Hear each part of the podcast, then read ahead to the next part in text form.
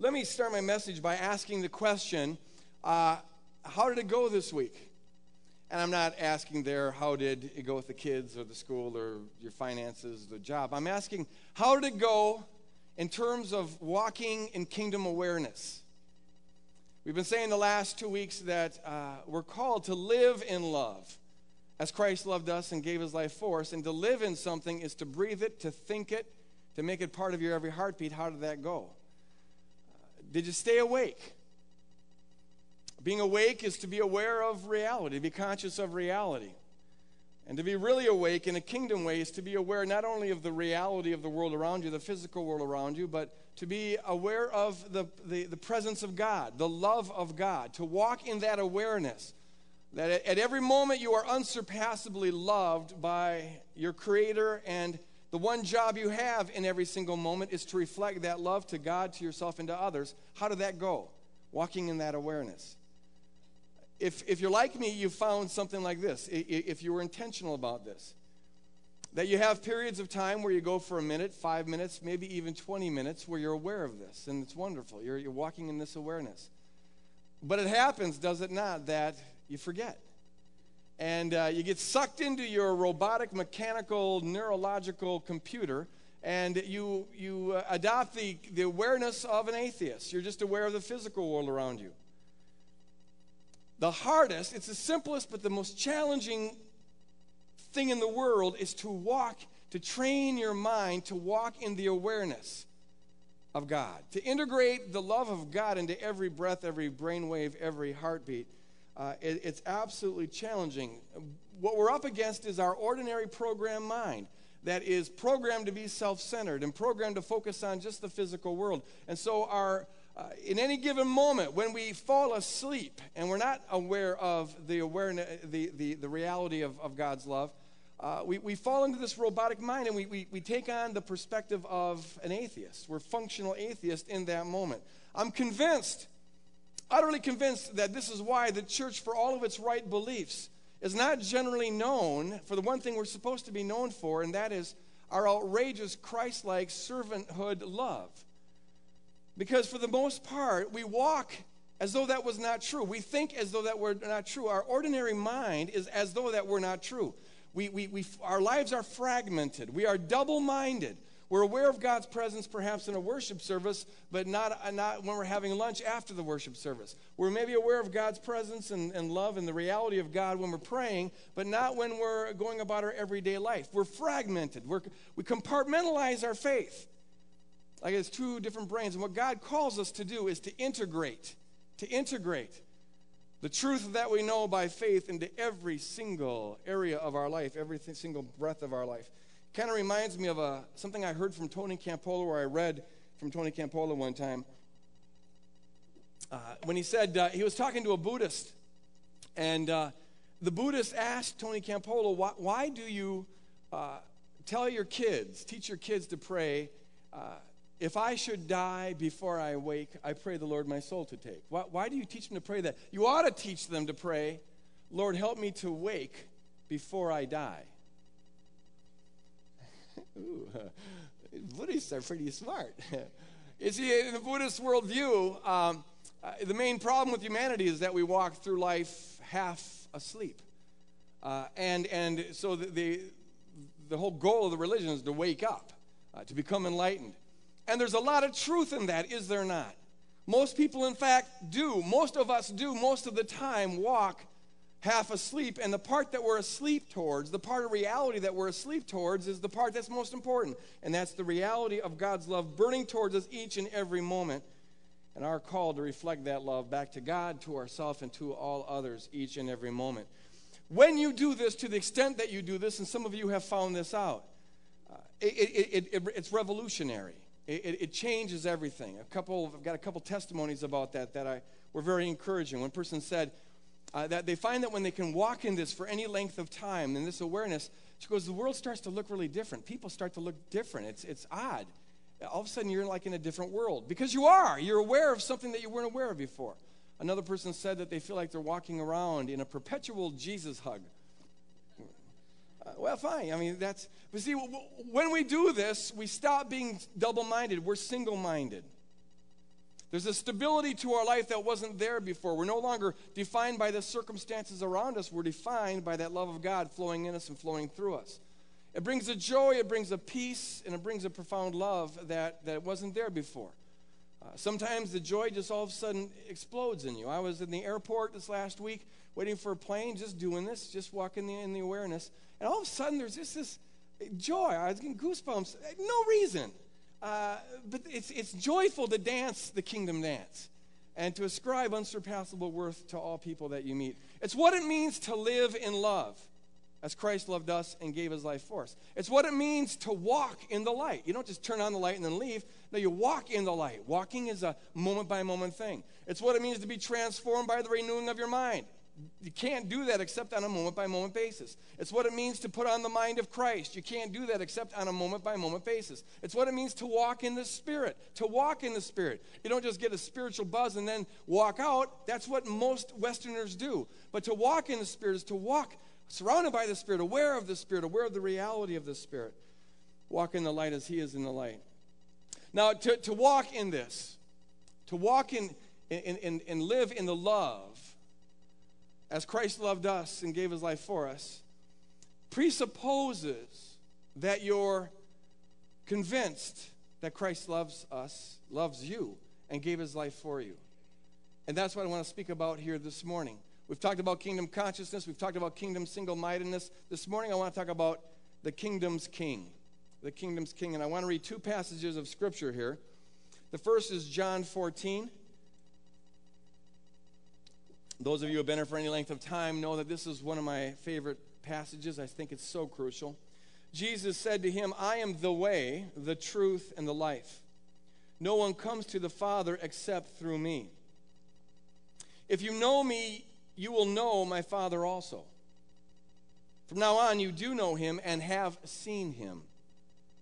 Philip said to him, Lord, show us the Father, and we'll be satisfied. Jesus said to him, have I been with you all this time, Philip, and yet you still don't know me?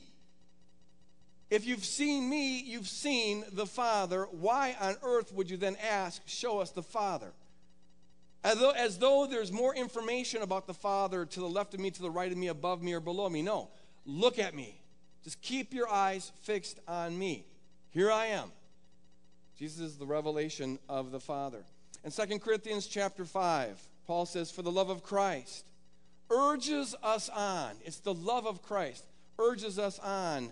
Uh, suneko is the word that means to compel or to constrain or to surround with the sense of surrounding as to move something forward. The reason why he, the love of Christ, urged him on is because he was convinced that one has died for all, and therefore all have died. And he died for all, Paul says, so that those who live might live no longer for themselves, but for him who died and was raised again. Pray with me here for a moment. Father, I pray, God, that you would use this message to again wake us up, not just in this service right now, Lord, but uh, set in motion a default setting that, that uh, causes us to walk awake. And Lord, I pray that you'd use this message to help us to be people who are in all areas of our life, at every moment of our life, compelled, constrained, urged on, surrounded by the love of Jesus Christ. In Jesus' name we pray, and all God's people said. Mm-hmm.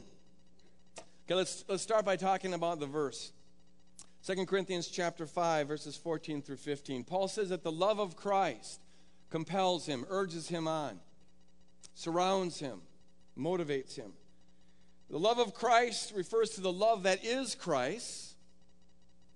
It refers to the love that comes from Christ and refers to Paul's love for Christ. That's the kingdom dance.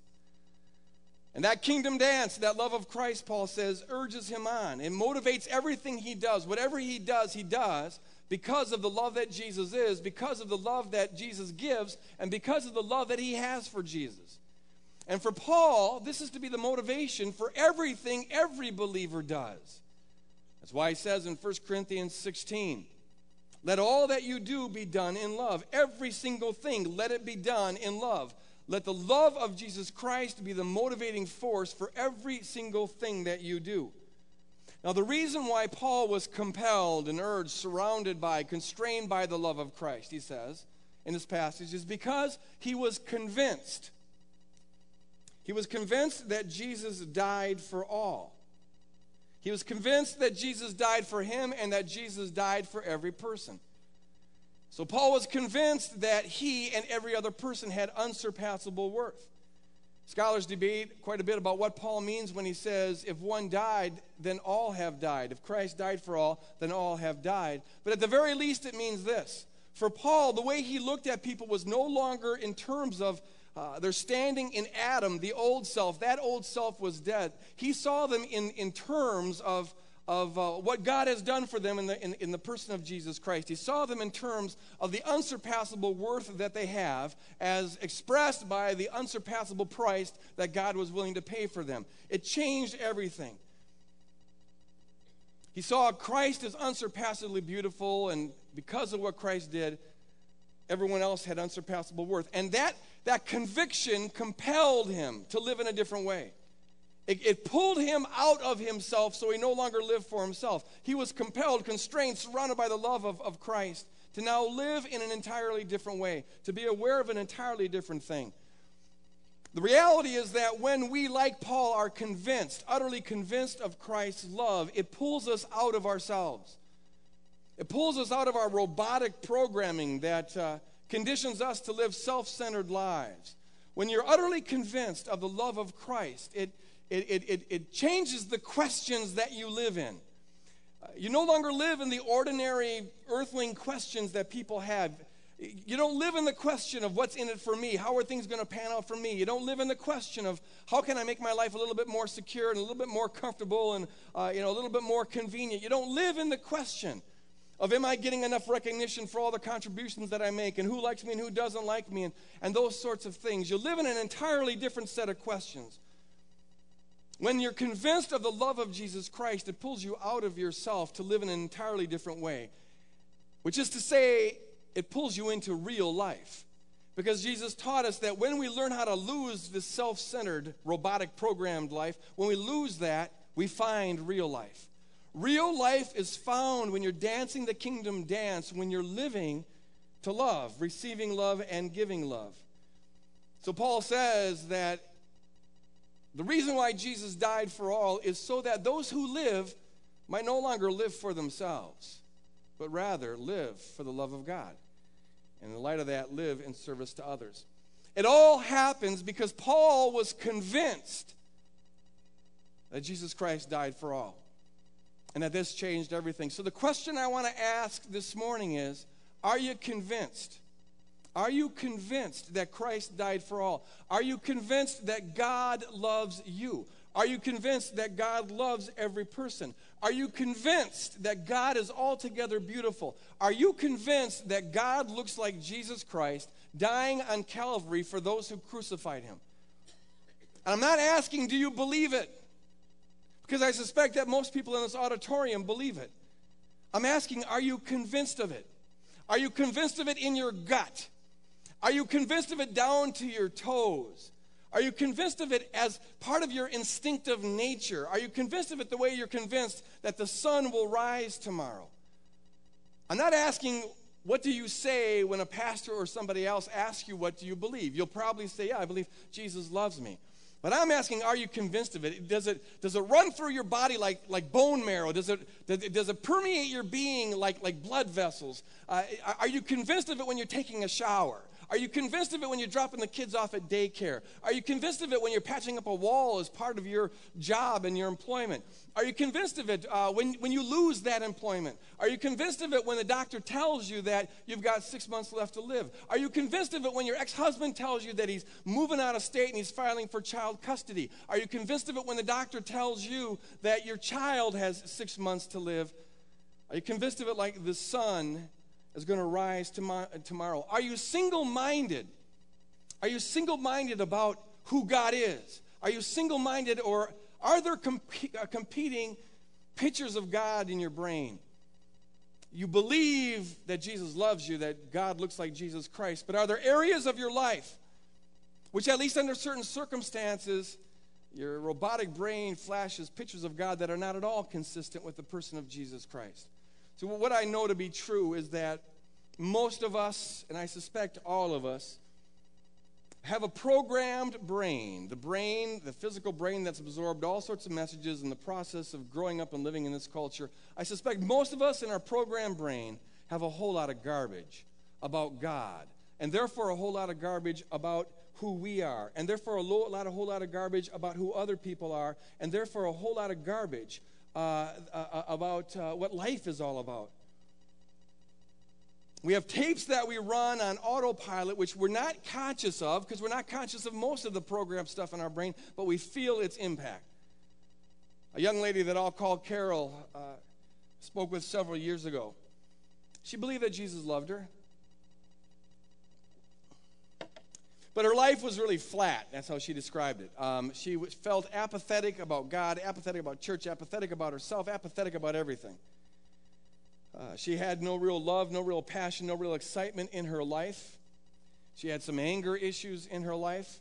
And on top of that, she had an eating disorder um, and a preoccupation with her appearance, obsessing on her, her body weight, obsessing on her figure, obsessing on her makeup, obsessing on how she looked with her hair, and, and all sorts of other things. Now, what I know is true is that all of our emotions are not the result of something outside of ourselves. It's the result of stuff that's going on in our, our brain. The, the movies that we're running, the tapes that we're showing, the, the uh, records that we're playing, uh, it, it's all a result of that. And so, what I know is that Carol's got some garbage in her brain about who God is, who she is, and what the world's all about. And so, I, I asked her, you know, what is your picture of God? She gave me her belief. Well, I believe that Jesus Christ, you know, died for me. And she's sincere in that. She believes that. But with a little more probing, what we found out was that in certain circumstances, in fact, in most circumstances, uh, triggers went off that activated messages about who God is, who she is, and what the world's all about that were not at all consistent with the truth that Jesus loves her, that Jesus died for all people. Under certain circumstances, she would see God as a work, like her workaholic father who never had enough time for her, and that makes her feel worthless and unimportant.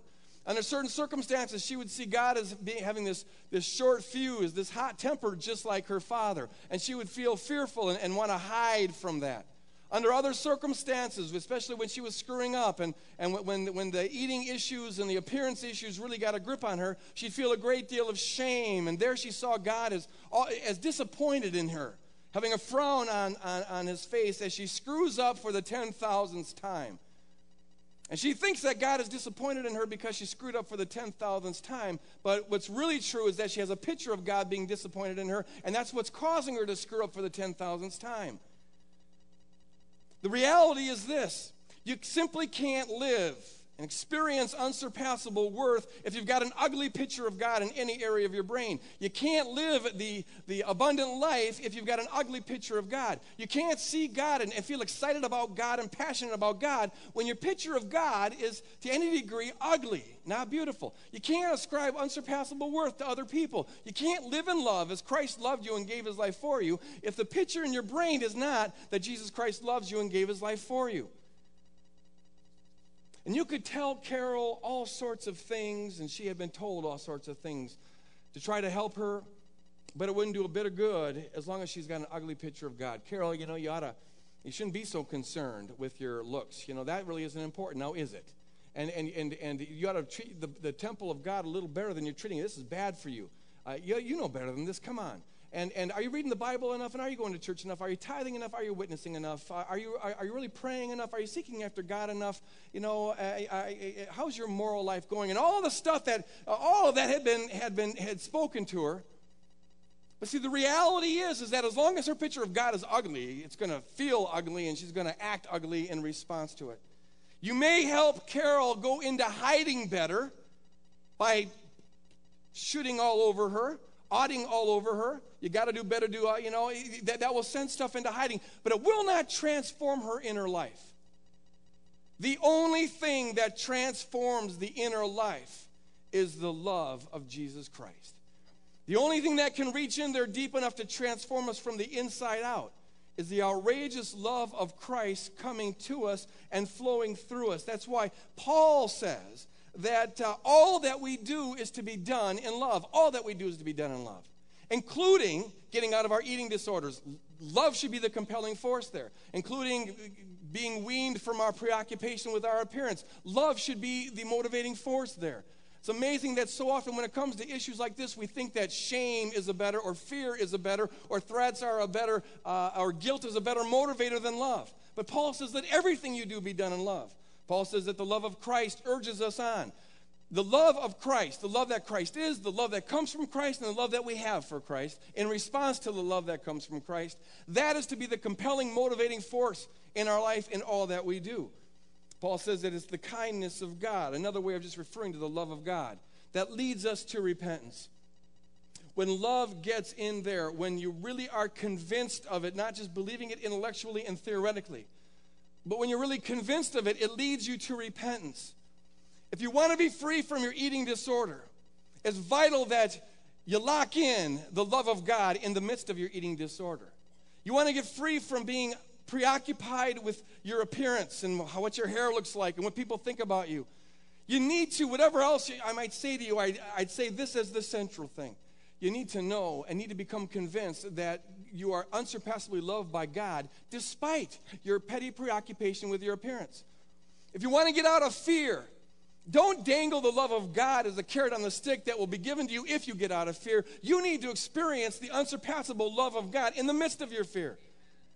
You want to get out of sin bondage in your life. Don't dangle the love of God as the carrot at the end of the stick, using shame and guilt and other things to try to get the, the, the carrot to get out of the sin bondage. I assure you that in the long haul, that will simply lock you further into the sin bondage. The, the best means of getting out of the sin bondage is to accept, to be convinced of the outrageous love of God in the midst of the sin bondage. Because the love of Christ, when it gets on the inside, it compels us, it moves us, it surrounds us, it transforms us. Let all that you do be done in love. When that love really gets in, when you're utterly convinced of it, it has a power to motivate us to change in a way that shame and, and guilt and, and threats and all the other standard religious motivating factors, they're stupid. They don't work and they don't hold a candle. They don't come, they don't come within an infinite orbit of the power of the love of Christ that can compel us in all areas of our life. Everything hangs on our becoming convinced of the love of God, no if, ands, or buts about it. Everything hangs on our becoming convinced, not just theoretically believing, but convinced of the unsurpassable worth that we and all people have because of that. Everything hangs on our being convinced.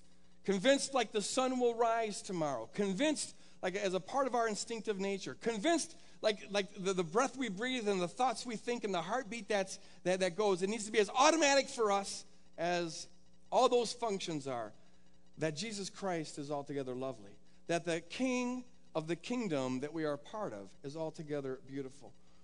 Everything hangs on our picture of God.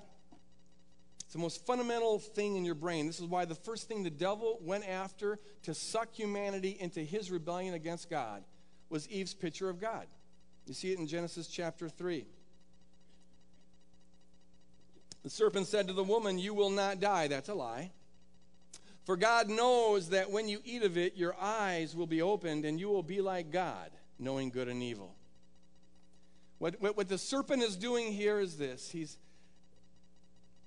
exchanging a beautiful, true picture of God for an ugly, petty picture of God in Eve's brain.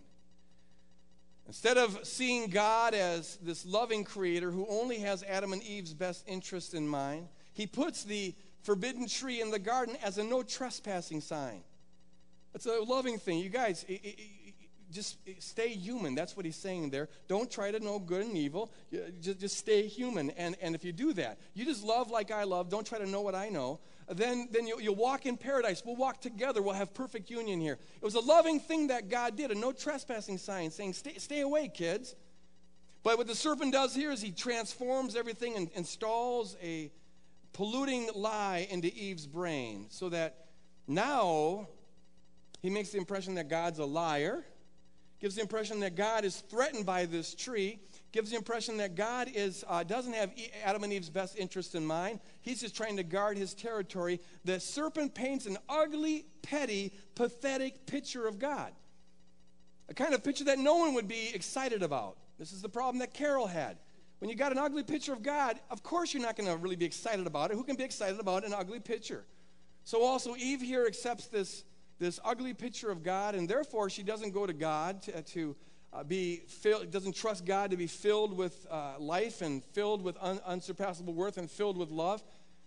And therefore Eve feels empty because she's wired, like all of us, to receive that life. And therefore she's hungry, and therefore that tree over there begins to look kind of tasty. And see, if you think that, that you're not, you can't get the worth for free from God, then you ask the question, what can I do to get that worth? What can I do to get fullness of life? What can I do to feel important? What can I do to get recognition? All of those kind of things. So Eve reaches out and grabs from the tree as a means of trying to acquire what God wanted to give her for free. And we've been doing it ever since. The only way to block all of that, ultimately, all of our sin is a result of that fundamental idolatry, trying to give ourselves stuff, trying to acquire for ourselves stuff that God wants to already give us for free because He's a beautiful God. And it's all rooted in a deceptive, ugly picture that we have of God. So everything hangs on this becoming utterly, utterly convinced that Jesus was telling the truth when He said, If you see me, you see the Father, that God looks like this. Everything hangs in our becoming convinced that Jesus Christ is the Word of God. The Word of God. It means the expression of God. When God's expressed, it looks like Jesus Christ. The Word of God. Note the singular there. There's not about 19 words of God, there's one Word of God, and His name is Jesus Christ. Everything hangs on our becoming convinced that Jesus reveals the Father.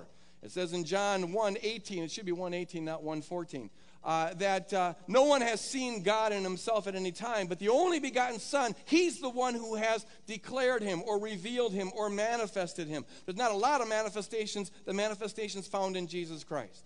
Everything hangs in our becoming convinced that Jesus is the image of God. There's not a lot of images, there's one, and his name is Jesus Christ. Everything hangs in our becoming convinced that He's the way to the Father, uh, the, the, the truth about the Father, the life of the Father. He's the perfect expression of God's essence the perfect expression of God's essence. God has spoken to us in many times, it says in Hebrews chapter 1, in many places, in many ways. But in these last days, in this last epoch of history, He has come clean and revealed Himself in the person of Jesus Christ.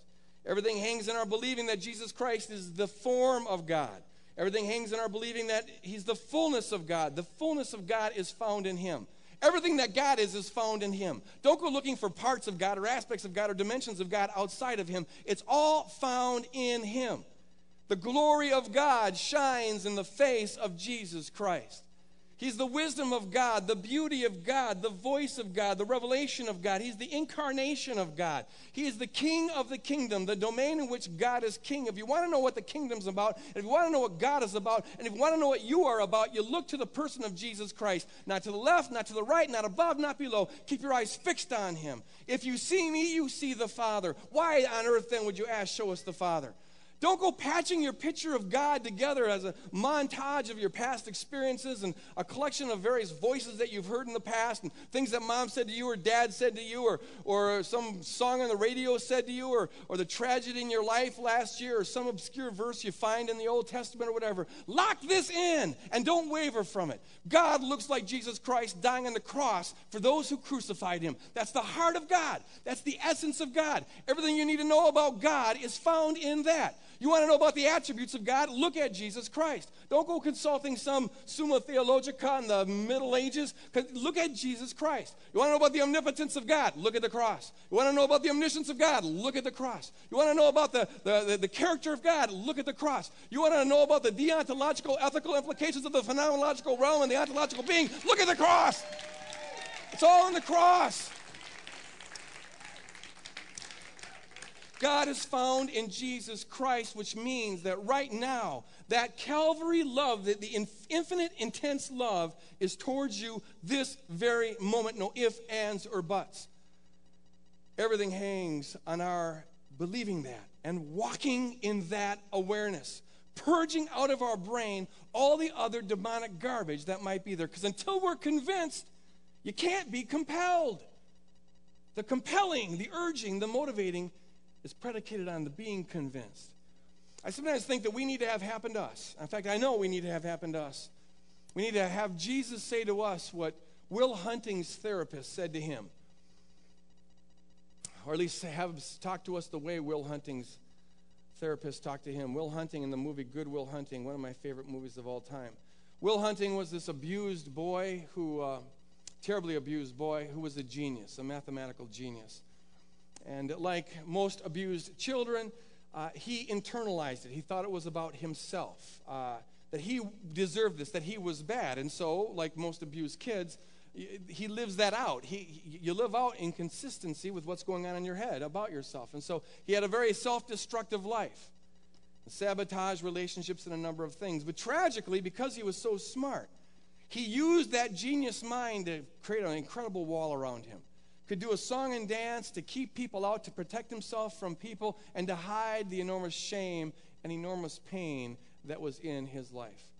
But there was a time when his therapist, played by Robin Williams, finally cracked the edifice. And here's what it looked like.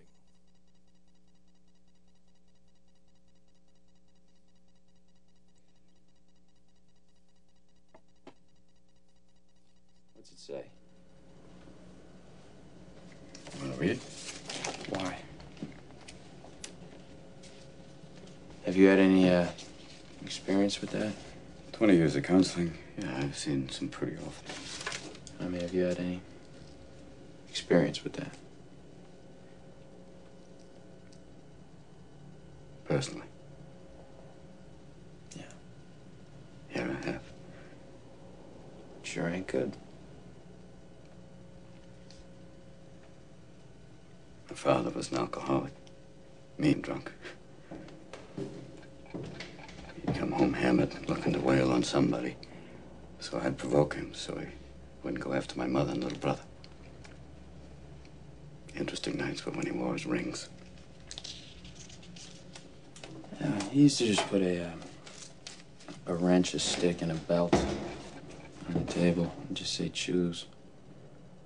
Well, I gotta go with the belt there, Vanna. I used to go with the wrench. Your foster father. Yeah. So, uh, you know, what is it like? Will has an attachment disorder? Is it all that stuff? Fear of abandonment? Is that why, uh, is that why I broke up with Skylar? I didn't know you had. I did. You want to talk about it? No. Hey, Will. I don't know a lot.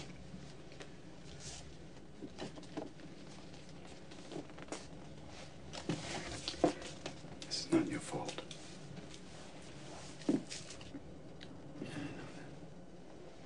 Look at me, son. It's not your fault. I know. It's not your fault. I know. No, no, you don't. It's not your fault. Hmm? I know. It's not your fault. All right. It's not your fault. It's not your fault.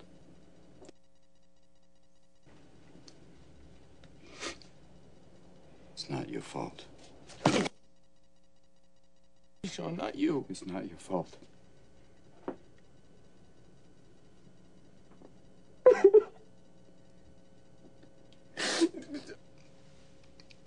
It's not your fault.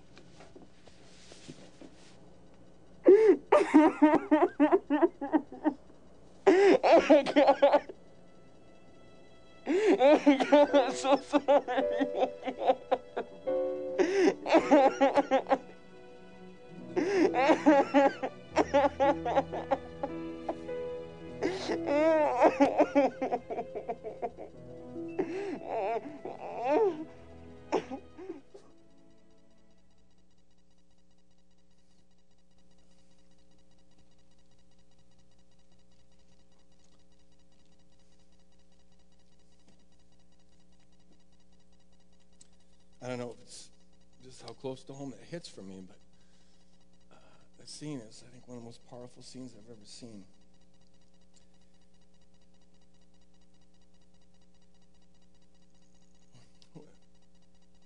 Will believed that it wasn't his fault on some level. But in the deep recesses, way, way down there, he didn't believe that. And that's compelled him, that's what constrained him to live in this self destructive, self protective, shame filled life that he had lived. And Robin Williams finally gets through, starts to peel the onion by just bombarding him with truth spoken in love. It's not your fault. Yeah, I know, yeah. It's not your fault. It's not your fault. Look at me in the eyes. It's not your fault. And I think that we are all, to some degree, like Will, towards God. We, we know He loves us. But there's garbage there, often associated with pain. And we keep a, a facade up, a, a self protective facade up. And uh, what we need to have happen to us is what Will had happened to him. Can you picture in your mind Jesus coming to you? Just picture Jesus like, like, like that. That's probably something like what Jesus looked like. Coming up to you and saying, I love you. I love you. Look me in the eyes, son. Look me in the eyes, daughter. Do you know I love you? I love I died for you. I died for you. I died for you. I love you. I love you. Do you get it? No, no, you don't get it. Listen. I love you. We probably are inclined to think, yeah, uh, yeah, uh, Sure, and I know that. Thanks. That, that's so nice of you. But we're not getting it. I love you. I love you. Maybe at some point when he starts to get close, there's a part of you that just wants to push him away. Like Will did. You just want to say, What are you doing? And now we come up with this yeah, yeah, you, you, love me, but, but of course there's, there's, these exceptions in my case. There's these ifs, there's these ands, there's these buts, there's the past, there's the screw-ups, there's the present struggles, there's all these mistakes, there's all this stuff, and all the rebellion that I've had and all the disobedience I've had, and you, you know all that. And what, what, what's got to happen in the midst of that is just to keep hearing, I love you. I love you. I died for you. I died for you.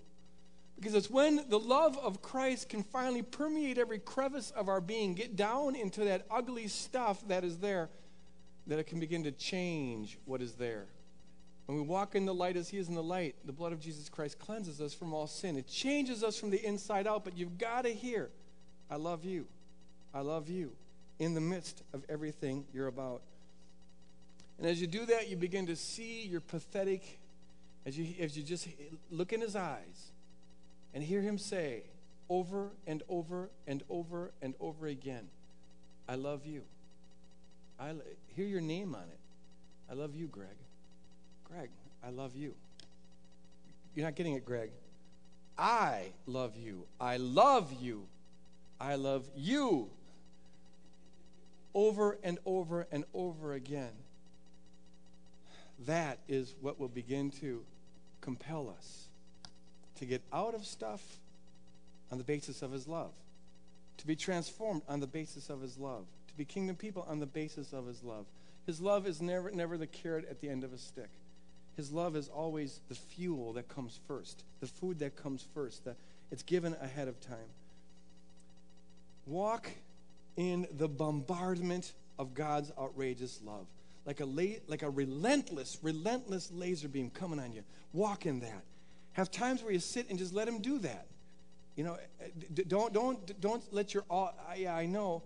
Then end it uh, and move on to new and other interesting, fresh information. Sit in that. Let it just bombard, chip away, chip away to get into the inner recesses of, of, of the heart, and then walk in that.